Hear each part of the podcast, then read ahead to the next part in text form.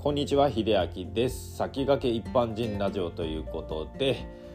中医学を勉強中の私が養生や心のお話また全く関係のないお話をしているチャンネルでございます。ということでもうねゴールデンウィークも終わって皆さんあの休み癖というかねちょっと休みボケになられている方もねいるんじゃないでしょうか。まあなかなかねその体と心が目覚めないっていう方もね結構多いと思うので是非ねあのまあゆっくりスタートしていただくまあ仕事でも学校でもゆっくりスタートしていただくことは大事なんですけれども多分あの生活リズムがね乱れている方って結構多いんじゃないでしょうか。あのやっぱりね休みだからといって結構好き放題に過ごしてしまうと平日へのダメージっていうのがでかく出てくるのでまあねあの次の連休とかね、まあ、休み自体をですね少し規則正しく過ごしてやるっていうのが一番いいかなと思います。まあ休みになっても普段のまあルーティンっていうのはなあんまり崩さずにね過ごすことが一番大事ですので今はもしあの疲れている方、まあ、生活リズムが狂ってちょっと本調子にならない方はですねあの仕事とか帰ってきたら、まあ、ゆっくりお風呂に入って早めに休んでいただくことが一番いいかなと思いますので是非お気をつけください。ということでですね今日のお話なんですけれども今日のテーマはねあの話してて楽しくない人の特徴を話そうかなと思います。まあ、結論ですねあの結局あの感覚がすごく大事だなと思ってコミュニケーションにおいてもなんかまあ話すっていうこととかまあ聞くこととかいろいろねあのコミュニケーションは総じてね結構いろんな感覚を使うんですけどもあんまり使ってないんですよねあの人と話す時に。っていうのはあの多分話してて楽しくない人の特徴っていうのはやっぱりこちらも向いてくれないだとかねあの目線を合わせないだとかあとはあの共感してくれないとかねまあいろんなものがありますよまずこの目を合わせてくれないというのはやっぱりねあの相手の方を向くっていうのは相手に対して私はあなたに興味がありますよとかね興味関心がありますよっていうまあ意思表示じゃないですかそもそも。まあ、目線とか顔ごととか体ごととかねこちらを向いてくれるってことはそういう意味だと思うんですけどやっぱりそれがあの閉ざされた感じに捉えられてしまうんですよね。なのでまあ例えばこれがあのあなたがこれを聞いてるあなたが話していたとして相手はそっぽ向いていたり体ごとはあの横向いてたりね自分には全く向いてくれないってなるとやっぱり楽しくないですよね。これがまあ一つ目かなと思って自分の方をまずあの向いてくれないってことがまず一つですね。で2つ目が先ほど言いました通りあの共感してくれないってことなんですけれども自分の話ばっかりしてる人っていませんか、ね、こっちが喋ったことなのにあの知らぬ間に自分の話題にしちゃって自分がバーッと喋ってさらにあの自分が喋ってばかりの上に自分が共感を求めてくる人って結構多いんですよ。結構こういう人ってねあの声でかかったりとかねやたら早口な人とかねあとどこで息継ぎしてるんだっていう人もいますよね。あのね、こういうのってあんまり話してても楽しくないしむしろストレスな場合がねすごく高いかなと思いますので。ぜひこれはねお気をつけくださいというかねまあこういう方がいたらねあんまりねあそうそうって自分も体向けちゃった方がいいかいいかもしれませんね。あのそっぽ向いたら。だってこっちが話してたのにねやっぱり自分の話にすげ替えられるってのは気分良くないですよね。あのまあ友人だったらある程度の信頼関係があるんでね突っ込めるじゃないですか。いや今俺が喋ってんでしょみたいな感じで突っ込めるんですけどやっぱりその信頼関係もないままに自分の話をしてしまう人ってねやっぱりいるんでね。まあこういう人に対してはそんなね無理に気使わなくてもいいと思います。まあはっきり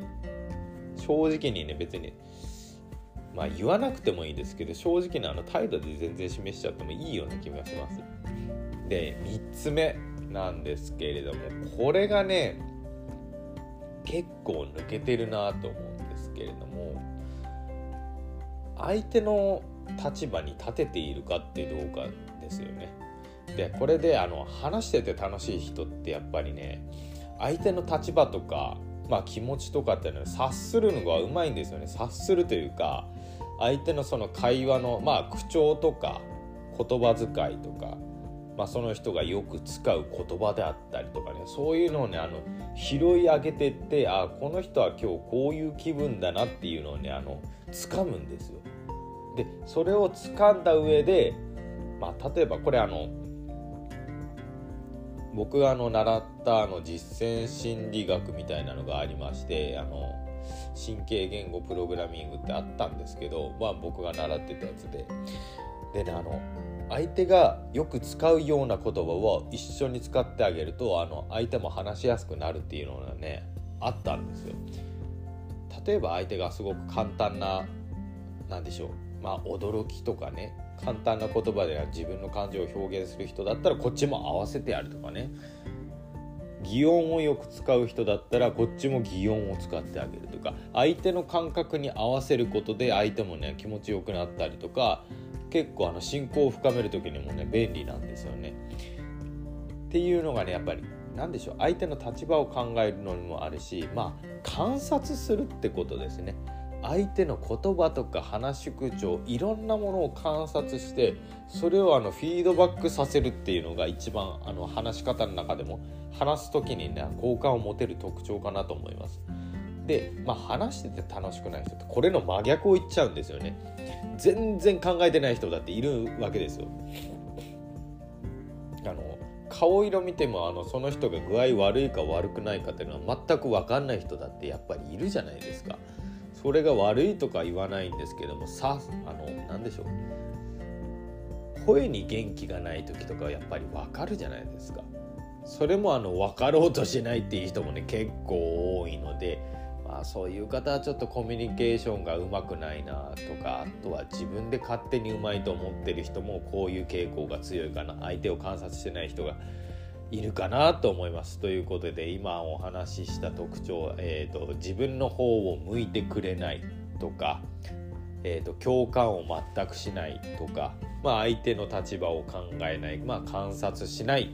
っていう方が、まあ、話してても楽しくない人の特徴かなと思います。まあ、もしねハッとされた方はねこれに気をつけていただくといいかなと思います。まあ、気をつけるって言っても簡単なことで言うと本当にミラーリングって言ったりねあの相手の仕草を真似したりとか相手の使う言葉を真似したりとかねそれだけでもいいんですよ共感だって簡単なんですよあの共感って同情とは違うんですよね。相手の言葉を使ってまあ使うとしたら大変だったんだって言われたらあそっか大変だったんだねってこれだけでいいんですよ。これだけでいいんですよ。それだけで相手はねあのあやあのちゃんと私の気持ち分かってくれるみたいなそういう感覚になるんですよ。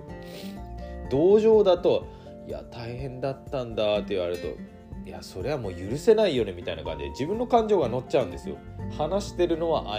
あくまで相手主導なんですよ。そこで自分の感情を乗っけちゃうと相手がねやっぱり気持ちが引いてしまうのでそこはねあの少し相手の話をまあ聞くこともね大事かなと思いますあの。話してて楽しくない人だな聞くこともできなければあの自分のことばっかり喋ったり本当にねあの特徴っていうのがねいろいろ出てきます。